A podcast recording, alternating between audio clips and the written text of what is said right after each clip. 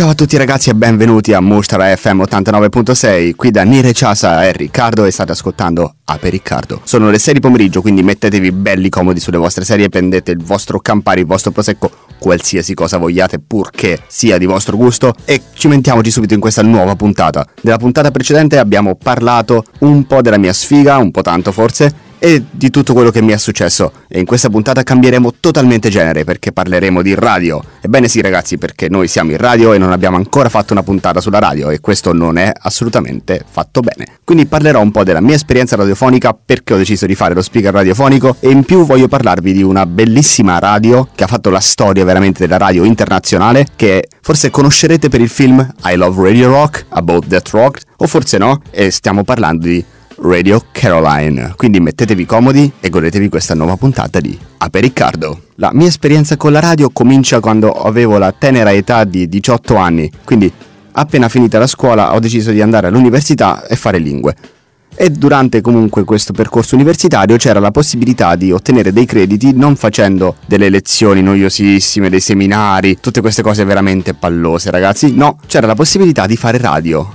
Ti davano 6 crediti che sono un piccolo esame e ragazzi ovviamente fai radio, non vai ai seminari, anche perché coincideva con gli orari delle lezioni e quindi skippavi tranquillamente le lezioni, nessuno ti poteva dire niente, anche quelle a frequenza obbligatoria, e quindi radio sia. Quindi cominciai la mia esperienza a Radio Room a Macerata, una radio veramente organizzata malissimo, fatta male, però era divertente. Cominciai con 2 miei compagni di corso e la cosa era bellissima, quindi avevamo questo programma chiamato Suppostizioni, non chiedetemi perché il nome, anche se l'ho inventato io, ma non ha senso, non ha veramente senso.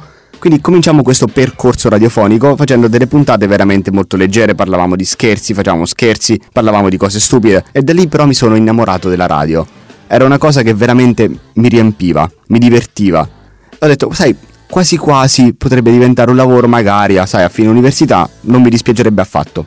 Fatto sta che dopo un anno di Radio Room, uno dei miei colleghi, Lorenzo Mosca, che saluto, mi fa, guarda, ho un amico che sta aprendo una radio, che facciamo? Gli mandiamo un podcast così vediamo se possiamo riuscire a entrarci dentro? Ho detto sì dai, registriamo una puntata fatta bene e vediamo cosa succede. Noi registriamo questa puntata ovviamente fatta a modo nostro, a modo Suppostizioni, che potete trovare anche su YouTube, poi se cercate Suppostizioni c'è ancora qualche manufatto, c'è qualche artefatto, scusate, c'è ancora, quindi una reliquia la trovate di Suppostizioni. Forse c'è quella in cui cantiamo Awi Mawe, una cosa imbarazzantissima ragazzi, però io ve la consiglio se volete farvi qualche risata. Ma torniamo a noi. Quindi decidiamo di inviare questo podcast e stranamente ci prendono, ci dicono, ah ragazzi siete bravi, dai venite. E quindi arriviamo a Star Radio, che è la radio dove tuttora sono ancora affiliato. Devo dire che la radio ragazzi è uno strumento veramente veramente sottovalutato in questo periodo. Prima era molto molto importante, quindi c'erano grandissime canzoni che venivano trasmesse in radio, sai, comunque negli anni 60, 70, 80, quando c'erano i Beatles, i Rolling Stones, i Doors, i Queen, e non c'era internet, la radio era fondamentale per ascoltare la musica. Adesso un po' si è persa questa cosa, la gente la usa soltanto come sottofondo, ma non si capisce ancora il vero valore della radio, la gente non lo recepisce. Sì, la usiamo come sottofondo, ma la gente non sa quanto realmente la radio sia importante per noi. Perché se ci fate caso ragazzi, voi ascoltate la radio praticamente la maggior parte della vostra giornata. Siete magari al bar, c'è la radio. Siete in giro su qualche locale, c'è la radio. Siete in macchina, c'è la radio. Siete in ufficio, magari qualcuno mette la radio, come succede. Quindi ragazzi, la radio fa parte di noi, la radio è uno strumento veramente potentissimo che è nelle nostre case da tantissimo tempo. Quindi ragazzi, questa è la mia esperienza in radio, ho cominciato in radio come ho detto da 18 anni e adesso che ne ho 27, quasi 28 ragazzi, fra poco è il mio compleanno, saranno 10 anni di radio, tantissimi, tantissimi, tantissimi. Ma adesso ragazzi non parliamo più di me e andiamo a parlare direttamente di una radio che ha fatto la storia, quindi parliamo di Radio Caroline. Molti di voi, come ho detto in precedenza, la conoscono per I Love Radio Rock, About That Rock, il film di questa radio pirata che trasmetteva musica in acque internazionali e tutti cercavano di sabotarla, di affondarla, ma non ce la facevano. La storia che era narrata nel film è fatta anche bene, ma non è totalmente completa, non è totalmente esatta, ovviamente, perché comunque è una trasposizione cinematografica. Quindi noi ragazzi adesso andiamo a parlare della vera, autentica storia di Radio Caroline. Radio Caroline è un'emittente radiofonica britannica fondata nel 1964 da Ronan O'Reilly, inizialmente per eludere il controllo delle case discografiche sulle trasmissioni di musica popolare nel Regno Unito e il monopolio delle trasmissioni radiofoniche della BBC. senza licenza da parte di alcun governo per la maggior parte della sua prima vita, è stata una stazione radio pirata che non è mai diventata illegale. Questo è molto importante per aver operato al di fuori di qualsiasi giurisdizione nazionale, anche se dopo il Marine Offences Act del 1967 è diventato illegale per un soggetto britannico associarsi ad essa. Il nome Radio Caroline è stato utilizzato per trasmettere, come detto, da acque internazionali utilizzando 5 diverse navi con 3 diversi proprietari dal 1964 al 1990 e via satellite. Poi questa è una novità grandissima, dal 1998 al 2013. Dal 19 agosto 2000 Radio Caroline trasmette anche 24 ore al giorno via internet con l'occasionale licenza di servizio limitata. Attualmente trasmette su Radio DAB in alcune zone del Regno Unito. Questi servizi fanno parte delle prove DAB Plus su piccola scala di Ofcom. Radio Caroline, ragazzi, può essere ascoltata su DAB Plus in queste città, quindi ragazzi, se voi vivete in Inghilterra e volete ascoltare Radio Caroline, quindi la storia della radiofonia moderna, potete essere ad Aldershot, Birmingham, Cambridge, Brighton, Glasgow, Norwich, London, Portsmouth, Punta La Flyde e Woking. Nel maggio del 2017 Ofcom ha concesso all'emittente una licenza per la trasmissione in banda AM per il Suffolk nel nord dell'Essex. La trasmissione a tempo pieno tramite un palotrasmettitore della BBC World Service a Oxford Ness è iniziata il 22 dicembre del 2017. Radio Caroline trasmette musica dagli anni 60 ai giorni nostri, con un'attenzione particolare al rock orientato agli album e alla nuova musica tratta da album accuratamente selezionati. Il 1 gennaio del 2016 è stato lanciato un secondo canale, Caroline Flashback, che trasmette musica pop della fine degli anni 50 ai primi anni 80. Quindi ragazzi, volete un po' di sano rock and roll, un po' di sano pop come Dio comanda? Ebbene sì ragazzi, Radio Caroline è la stazione che fa per voi. Ma anche Mostra FM 89.6. Ma adesso parliamo delle origini di Radio Caroline. Che Radio Caroline è stata fondata dal manager e uomo d'affari irlandese Ronan O'Reilly, dopo che non riuscì ad ottenere l'airplay su Radio Lussemburgo, un'altra radio molto importante ragazzi, che poi ebbe anche qualche speaker di Radio Caroline, come poi vedremo, come Emperor Roscoe, uno dei miei speaker preferiti, che è uno speaker parecchio strano. Lui andava sempre a registrare con un uccello Maina, che è un uccello molto particolare, sulla spalla, e se non c'era l'uccello lui non registrava, si rifiutava. E ragazzi, noi speaker radiofonici siamo delle personalità abbastanza strane, questo lo scoprirete nel corso del tempo. Dopo che non riuscì a ottenere l'airplay su Radio Lussemburgo per i dischi di George Fame, perché l'emittente era impegnata a sponsorizzare programmi che promuovevano le principali etichette discografiche come EMI, Decca, Pye e Philips, decise di fondare questa Radio Caroline. Incoraggiato dai pirati della radio scandinava olandese, perché prima la radio pirata era totalmente parte della Scandinavia e dell'Olanda. Ma cos'è adesso ragazzi, una piccola parentesi prima di ricominciare, una radio pirata? Le radio pirate sono quelle radio che non hanno licenza e quindi trasmettono offshore, ovvero da acque internazionali, per comunque non incorrere e incappare in multe di vario genere che sono parecchio salate. Ovviamente non è una cosa legale, quindi ragazzi, se avete una barca non trasmettete radio, cioè evitate di fare radio pirata. Quindi nel febbraio 1964 O'Reilly ottenne il traghetto passeggeri danese Fredericia da 702 tonnellate. Che fu convertito in una nave radio nel porto irlandese di Greenore, di proprietà del padre di O'Reilly. Nello stesso periodo il Project Atlanta di Alan Crawford stava equipaggiando la MV Mi Amigo a Greenore. Tenete in mente questo nome, MV Mi Amigo, dove i due gareggiarono per essere i primi ad andare in onda. Il sostegno finanziario per l'iniziativa è venuto da 6 investitori, tra cui i più famosi sono John Sheffield, presidente di Norcross, Carl Jimmy Ross di Ross Foods e Jocelyn Stevens della rivista Queen, con la quale Radio Caroline ha condiviso il suo primo ufficio. O'Reilly ha dato il nome alla stazione in onore di Caroline Kennedy, figlia del presidente degli Stati Uniti John Fitzgerald Kennedy. Come mai? È una cosa abbastanza singolare, andiamo subito a scoprirlo, perché in un viaggio di raccolta fondi negli Stati Uniti O'Reilly ha visto una fotografia della rivista Life di Kennedy e dei suoi figli nello studio ovale, e questa è stata l'ispirazione a Caroline Radio. In una foto realmente esistente, Caroline Kennedy e suo fratello John Fitzgerald Kennedy Jr. stanno apparentemente ballando nello studio ovale mentre il padre guarda, un'attività che O'Reilly avrebbe poi interpretato come una giocosa perturbazione del governo. E adesso ragazzi andiamo alle prime trasmissioni di Radio Caroline. La nave Fredericia fu ribattezzata MV Caroline e ancorata al largo di Felixstowe nel Suffolk, dove iniziò le trasmissioni di prova venerdì 27 marzo del 1964. Sabato 28 marzo ha iniziato a trasmettere regolarmente a mezzogiorno con l'apertura condotta da Simon Day. Il primo programma preregistrato è stato condotto da Chris Moore e il primo tema musicale di Radio Caroline è stato Round Midnight di Jimmy McGriff, uno standard jazz co-composto da niente po' di meno che Thelonious Monk. Nel marzo del 1964 The Fortunes registrò Caroline, che divenne il tema dell'emittente. Round Midnight si limitava a chiudere su Radio Caroline North dopo The War Tomorrow, e lo slogan dell'emittente era «La tua stazione musicale per tutto il giorno». La potenza di trasmissione di Radio Caroline era di quasi 20 kW, ottenuta collegando due trasmettitori Continental Electronics da 10 kW uno. Le ore di trasmissione sono state dalle 6 del mattino alle 18, per evitare comunque la concorrenza di Radio Lussemburgo, che era veramente molto ascoltata, che iniziava le sue trasmissioni alle 18 appunto. La stazione poi tornava alle 20 e continuava fino a dopo mezzanotte, per evitare la concorrenza con i popolari programmi televisivi, perché in quell'epoca si guardava molto di più la TV, visto che non c'era internet, non c'erano i computer, quindi la gente stava ancorata alla TV. La maggior parte dei programmi di musica pop di Radio Caroline erano rivolti alle casalinghe, e alcuni programmi successivi erano rivolti ai bambini. Senza una seria competizione, Radio Caroline ha guadagnato un pubblico regolare diurno di circa 7 milioni di persone. Voi ragazzi forse non vi rendete conto di quanto sia importante avere 7 milioni di ascoltatori e quale responsabilità sia. Un conto è avere tipo 10-20 ascoltatori, un conto è averne 7 milioni. Una cosa fuori dal comune.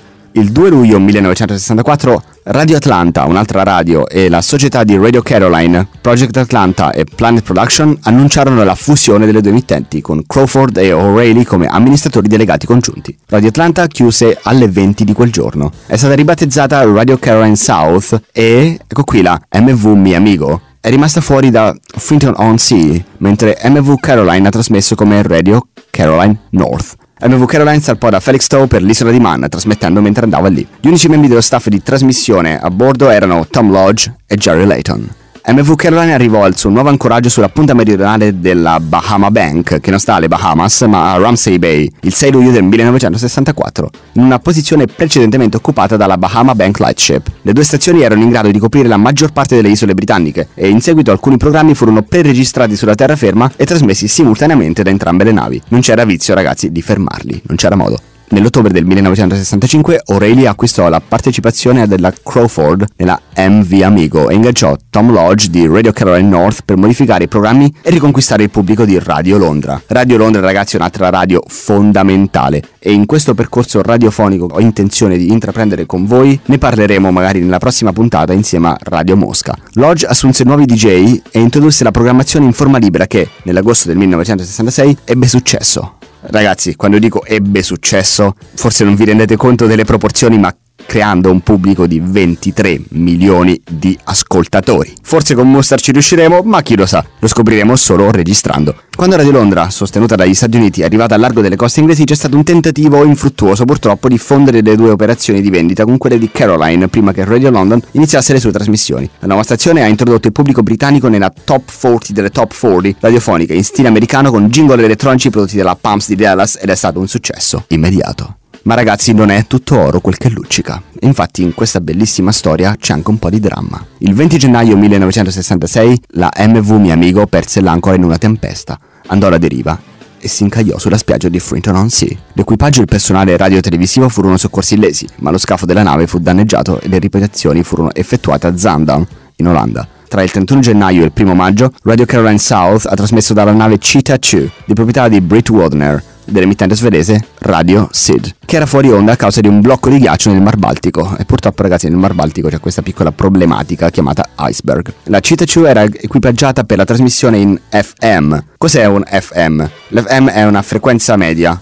Sono tutte le radio che voi potete ascoltare quando state in macchina. Le web radio invece sono quelle che ascoltate dal PC. Quindi è stata equipaggiata con il trasmettitore da 10 kW della Mi Amigo, che alimentava un'antenna di fortuna. Il segnale risultante era a bassa potenza, ma assicurava la continuità delle entrate pubblicitarie di Caroline South. Il Mi Amigo è tornato al suo ancoraggio a Frinton-on-Sea con un'antenna riprogettata e un nuovo trasmettitore da 50 kW questa volta, e ha tentato di riprendere le trasmissioni il 18 aprile, nominalmente su 259 metri, per consentire l'utilizzo degli stessi jingle di Radio Caroline North, ma in realtà si trovava a 252 metri. Il trasmettitore era inizialmente troppo potente per gli isolatori d'antenna, e il 27 aprile il Mi Amigo era pienamente, nuovamente, operativo. Il segnale di Radio Caroline South a 259 metri era vicino a quello di Radio Londra su 266 metri e del programma leggero della BBC su 247 metri. Nell'ottobre 1965 sono iniziate le trattative per l'acquisizione di Radio Caroline di Radio City, che trasmetteva dal Shivering Sands Army Fort, un forte navale della Seconda Guerra Mondiale al largo della costa del Kent. Uno dei direttori di Radio Caroline, il maggiore Oliver Smedley, già direttore poi di Radio Atlanta, entrò in società con il proprietario di Radio City, il manager del gruppo pop Reginald Colbert, e installò un trasmettitore più potente sul forte. Tuttavia, secondo il libro di Jerry Bishop Offshore Radio, questo trasmettitore era antiquato e non funzionava. Smedley in seguito poi si ritirò dall'accordo. Male male Smedley. Il 20 giugno del 1966 Smedley salì a bordo del Shivering Sands Fort con 10 operai per riprendersi un trasmettitore che aveva fornito, ma che non era stato pagato. Il giorno dopo Calvert visitò la Smedley and Saffron Walden nel Lexus per chiedere la partenza dei razziatori e la restituzione di parti vitali del trasmettitore. Durante una violenta lotta Calvert fu colpito a morte. Gli uomini di Smedley hanno occupato il forte fino al 22 giugno. Smedley è stato accusato dell'omicidio di Calvert il 18 luglio, ma questo è stato ridotto ad un'accusa di omicidio colposo. Il processo di Smedley si è reperto l'11 ottobre a Chelmsford Assis, dove la giuria lo ha assolto. Quindi ragazzi, questa storia di radio è una storia anche di sangue, come potete vedere. Nel 1967 il governo del Regno Unito ha promulgato il Marine Broadcasting Offences Act, che vieta la pubblicità su una stazione radio offshore non autorizzata dal Regno Unito, e qui cominciano i primi tentativi di sabotare Radio Caroline. In un precedente dibattito della Camera dei Comuni, nel giugno 1966, il governo aveva sostenuto che le navi pirata erano un pericolo a causa delle interferenze di radiofrequenza ai canali di trasporto d'emergenza, e che le stazioni radio d'oltremare e i pirati non pagavano alcun canone ad artisti, compositori o case discografiche. Vero. Inoltre si affermava che l'uso delle lunghezze d'onda da parte dei pirati violava anche gli accordi internazionali. Il Parlamento di Manx, il Tynwald, cercò di escludere la nave dal nord della legislazione, appellandosi alla Corte europea sulla legalità dell'atto applicato all'isola di Man. Due delle restanti 4 stazioni offshore, quindi Radio 270 e Radio Londra, con sede nel Regno Unito, chiusero, ma le due navi Caroline hanno continuato la loro attività di rifornimento trasferendosi nelle acque olandesi, dove le trasmissioni navali senza licenza sono state messe fuori legge soltanto nel 1974. Quando questo atto, di cui abbiamo parlato prima, divenne legge poi, il 14 agosto del 67, Radio Caroline fu rinominata Radio Caroline International e 6 settimane dopo la BBC introdusse la sua nuova stazione pop nazionale, Radio 1, sul modello della fortunata stazione offshore Radio Londra, e impiegò molti degli ex DJ pirata. I programmi BBC Light, Third e Home sono diventati rispettivamente Radio 2, 3 e 4. Il 3 marzo del 1968 le navi radio Mi Amigo e Caroline furono imbarcate e sequestrate prima dell'inizio della trasmissione. Furono rimorchiate ad Amsterdam da una società di salvataggio per assicurarsi le bollette non pagate per il servizio della società olandese Wismuller Transport. A causa dell'ascesa delle stazioni pirata terrestri dopo che il MOA è diventato legge, di solito le stazioni comunque partono da camere da letto, capannoni all'aperto con piccoli trasmettitori di potenza. Almeno 2 stazioni trasmettono con il nome di Caroline, una con sede a Dublino. Queste trasmissioni hanno avuto luogo tra il 1970 e il 73. Quindi ragazzi, se volete cominciare radio, come avete potuto vedere adesso, potete farlo tranquillamente dalla vostra cameretta da letto, da capannoni all'aperto. Vi serve soltanto un piccolo trasmettitore, un microfono e un computer. Spero che questa storia vi stia piacendo ragazzi, perché non abbiamo ancora finito, perché adesso ci catapultiamo nel 1970, perché è ora di Radio North Sea International. Il 24 marzo 1970 una nave radio chiamata Mebo 2 attraccò al largo della costa orientale dell'Inghilterra durante la campagna elettorale generale del Regno Unito, trasmettendo come Radio North Sea International, RNI. La RNI operava in onde medie, onde corte e FM. La sua trasmissione in onde medie fu bloccata dalle autorità britanniche e il 13 giugno la RNI cambiò il suo nome in Radio Caroline International con la collaborazione di O'Reilly. Radio Caroline ha esercitato pressioni contro il Partito Laburista, per il Partito Conservatore e per l'introduzione di una radio commerciale su licenza del Regno Unito. Dopo le elezioni la RNI ha ripreso il suo nome originario, ma le interferenze sono continuate sotto il neoeletto governo conservatore. Quindi ragazzi, c'era ormai questa battaglia tra il governo e la radio, una cosa che potete vedere anche nel film, quando ci sono i due tizi in giacca e cravatta che cercano comunque di sabotare ogni santa volta Radio Caroline, senza riuscirci. Ragazzi, non potete fermare il potere della radio.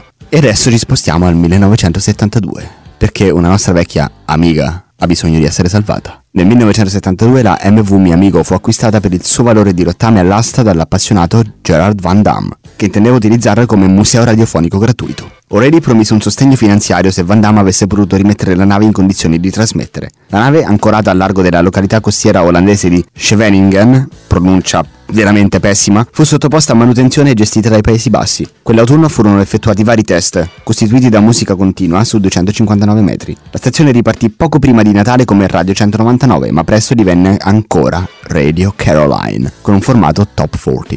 Il DJ Chris Kyrie, che trasmetteva come Spangles Muldoon, che era anche il direttore dell'emittente, Roger Twiggy Day, Andy Archer, Paul Alexander, Steve England, Johnny Jason e Peter Chicago, che era il vero nome di Peter Marthal, erano i padroni dell'emittente. Alla fine del 72 Radio Caroline aveva problemi di soldi. Il 28 dicembre l'equipaggio non pagato tagliò la linea di alimentazione del generatore del Mi Amigo e partì. Più tardi quel giorno la Royal Navy olandese restituì l'equipaggio e scoppiò la battaglia a bordo. 2 giorni dopo il Mi Amigo fu rimorchiato nella città di Imuiden. Ragazzi, le città olandesi sono impronunciabili. E sequestrato a causa di bollette non pagate. A causa delle vacanze di Natale non c'erano avvocati disponibili, e ovviamente ragazzi, ognuno ha le sue ferie, che potevano comunque rilasciare un mandato e la nave giaceva nel porto di Amsterdam fino a quando O'Reilly organizzò il rimorchio per il ritorno in mare.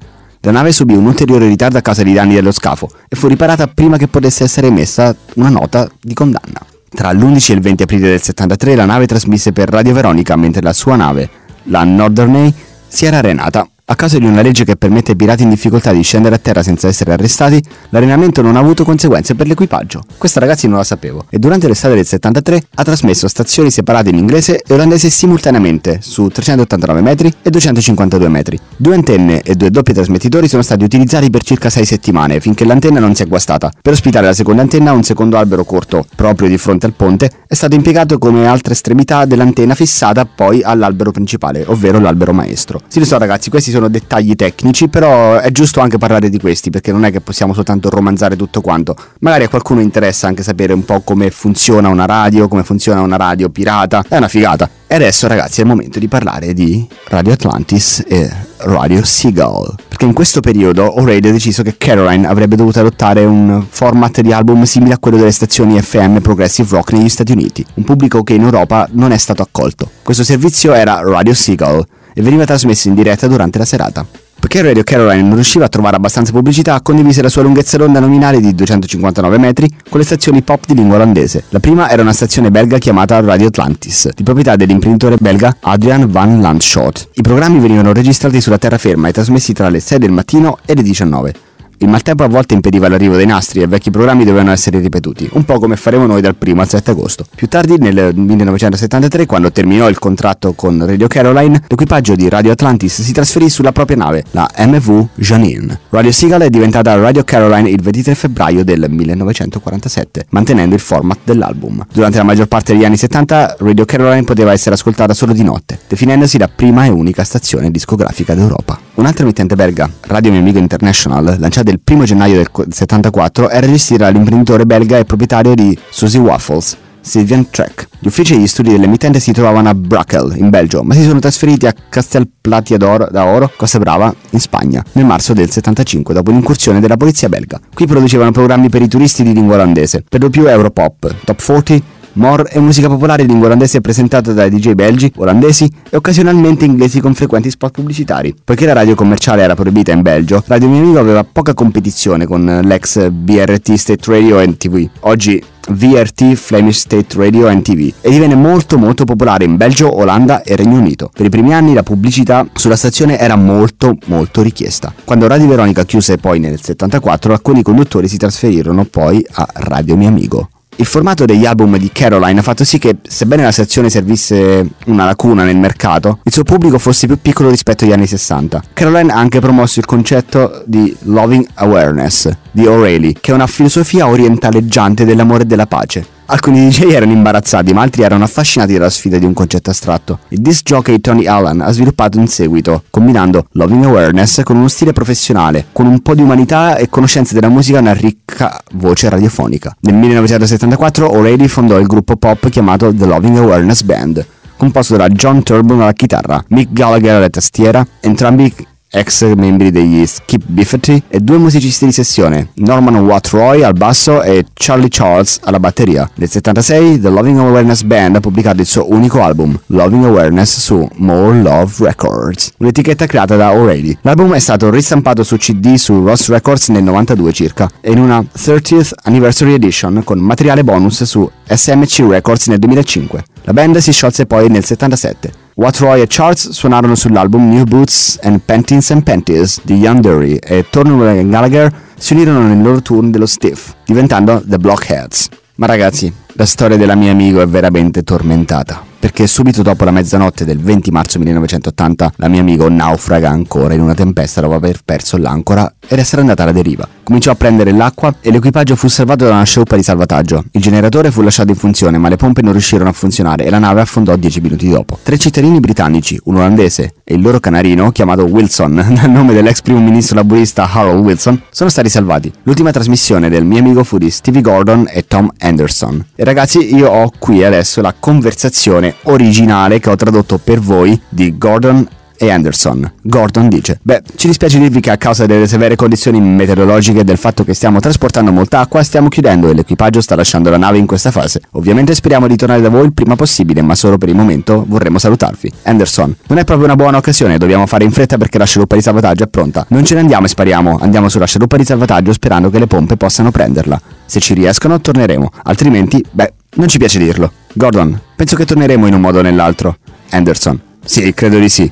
Gordon: per il momento da parte di tutti noi, addio e che Dio ci benedica. L'equipaggio della scialuppa di salvataggio Sheerness Alan Turnbull è stato lodato per il salvataggio delle emittenti televisive Tom Anderson e Steve Gordon, Nick Richards, Hans Verland di Mi Amigo mentre affondava nel Black Deep vicino a Long Sand Bank. Dover manovare la scialuppa di salvataggio a fianco della nave colpita 13 volte in alto mare a una burrasca da nord-est ha fatto guadagnare a Bowery una medaglia d'argento RNLI. Ogni membro del suo equipaggio è stato premiato con il ringraziamento dell'istituzione della pergamena. L'albero del mio amico, di 160 piedi, che sarebbero 49 metri, è rimasto eretto per 6 anni. Ma ragazzi, voi potete affondare una barca, ma non potete affondare un concetto, non potete affondare un'idea, non potete affondare ciò in cui le persone credono. E infatti la stazione è ripartita nell'agosto del 1983 da una nuova nave radio, la MV Ross Revenge, un peschereccio da pesca dell'ex fabbrica del Mare del Nord, utilizzato durante la guerra del merluzzo anglo-inglese da Ross Fisheries. Il Ross Revenge era più grande del mio amico e con apparecchiature di trasmissioni molto più elaborate. Quando Radio Monique assunse il trasmettitore principale furono presi pezzi di ricambio da un quarto trasmettitore per convertire i 5 kW in un'unità da 10 kW. O'Reilly voleva che Radio Caroline diventasse una vecchia stazione. Fu osteggiato da alcuni DJ e dalla troupe che avevano lavorato al mio amico e il formato dell'album rimase insieme a presentatori come Andy Archer, Samantha Dubois, Grant Branson, Robin Ross e Simon Barrett. Ufficialmente Radio Caroline era gestita da uffici in Nord America, con pubblicità dagli Stati Uniti e dal Canada. In pratica, l'assistenza quotidiana veniva effettuata dalla Francia e dal Regno Unito. Il 9 agosto 1985 una nave ufficiale ormeggiò a 150 metri da Ross Revenge. Il Dipartimento del Commercio e dell'Industria del Regno Unito DT mise un orologio permanente sui movimenti intorno alla Ross Revenge e al MV Communicator, la nave laser 558. Il 3 settembre dell'85, a mezzanotte in punto, il Dioptric Surveyor partì in una tempesta. Ma ragazzi, non potete, come ho detto prima, distruggere un concetto. Infatti dal dicembre 1984 il Ross Revenge trasmise da Radio Monique, che registrò e trasmise in diretta i programmi in lingua olandese. Si trattava di programmi pop ed europop rivolti a un pubblico tradizionale olandese. Radio Monique era popolare soprattutto in Benelux. La sera Radio Caroline trasmetteva le trasmissioni di evangelisti religiosi olandesi e americani come Masbach e Roy Masters in onda media e più tardi in onda corta sotto il nome di Viewpoint o World Mission Radio in onda corta. Nel novembre dell'85 la stazione offshore concorrente Laser 558 chiuse dopo problemi elettrici e Caroline passò con un formato musicale top 40 simile a quello del Laser con il nome di Caroline 558. Ma ragazzi, ancora purtroppo c'è una storia triste, perché nel 1987 il Territorial Sea Act estese il limite marittimo del Regno Unito da 3 a 12 miglia nautiche, ovvero 22 km. Per rimanere in acque internazionali la nave si trasferì in un nuovo ancoraggio meno riparato. Inizialmente questo fu un piccolo inconveniente perché l'albero di 300 piedi, 91 metri, era ritenuto abbastanza robusto. Tuttavia, nell'ottobre dell'87, un'enorme tempesta si abbatté sul sud dell'Inghilterra, causando morti e gravi danni. MV Ross Revenge ha resistito alla tempesta nel Mare del Nord. Il giorno seguente Caroline era una delle poche stazioni del sud-est che ancora trasmetteva. Tuttavia la tempesta aveva indebolito molto l'albero, che più tardi crollò in un'altra tempesta. Ragazzi, le tempeste hanno veramente tempestato tutta la storia di Radio Caroline. Caroline è tornata in volo utilizzando un'antenna di fortuna con un segnale meno potente. Questa è stata sostituita da un'antenna AT a doppio albero. Per diversi mesi si poteva usare un solo trasmettitore, il che portò alla perdita di Radio Monique, che generava reddito, e anche se alla fine fu istituito un servizio diurno olandese sostitutivo, Radio 558, poi Radio 819. A metà agosto del 1989 le autorità di diversi paesi europei hanno effettuato incursioni coordinate in case, studi di registrazione, uffici che si ritiene siano stati utilizzati da Caroline. Il 18 agosto una nave noleggiata dal governo britannico si è fermata a fianco della Ross Revenge e ha chiesto di salire a bordo per discutere il futuro della Ross Revenge e delle stazioni che essa operano. Questa richiesta e quella di fermare le trasmissioni fu rifiutata. La richiesta di interrompere invece alcune trasmissioni da 6,215 MHz è stata accolta e dopo diverse ore la nave del governo è tornata in porto. Il giorno seguente James Murphy, un investigatore dell'ufficio dell'Official Solicitor del Regno Unito, si è unito ai colleghi e controparti dell'autorità olandese di regolamentazione radio per eseguire un'incursione armata sulla Ross Revenge, in cui le apparecchiature sono state danneggiate o confiscate. Parte del raid è stata trasmessa in diretta addirittura, ragazzi, prima che i funzionari disabilitassero i trasmettitori. Cittadini olandesi sono stati arrestati e restituiti ai Paesi Bassi, insieme alla maggior parte delle apparecchiature di trasmissione. Al personale non olandese è stata data la possibilità di rimanere sulla nave o di tornare nei Paesi Bassi, e la maggior parte, ovviamente, non ha lasciato la nave. Caroline ha dichiarato che l'imbarco sulla nave o la rimozione e la distruzione delle apparecchiature erano pirateria. Gli olandesi sostenevano che l'immatricolazione della nave era scaduta nell'87 e che non era sotto la protezione legale di nessun paese, e quindi che le trasmissioni violavano le norme internazionali che dal 1982 avevano proibito le trasmissioni al di fuori di territori internazionali. Alcuni anni dopo alcuni degli oggetti sequestrati furono restituiti alla stazione, ma solo anni dopo. Nel 1990 il governo del Regno Unito ha modificato la legge anti-offshore del 1967 per consentire l'imbarco e il silenzio delle stazioni in acque internazionali se i loro segnali potevano essere ricevuti dal Regno Unito.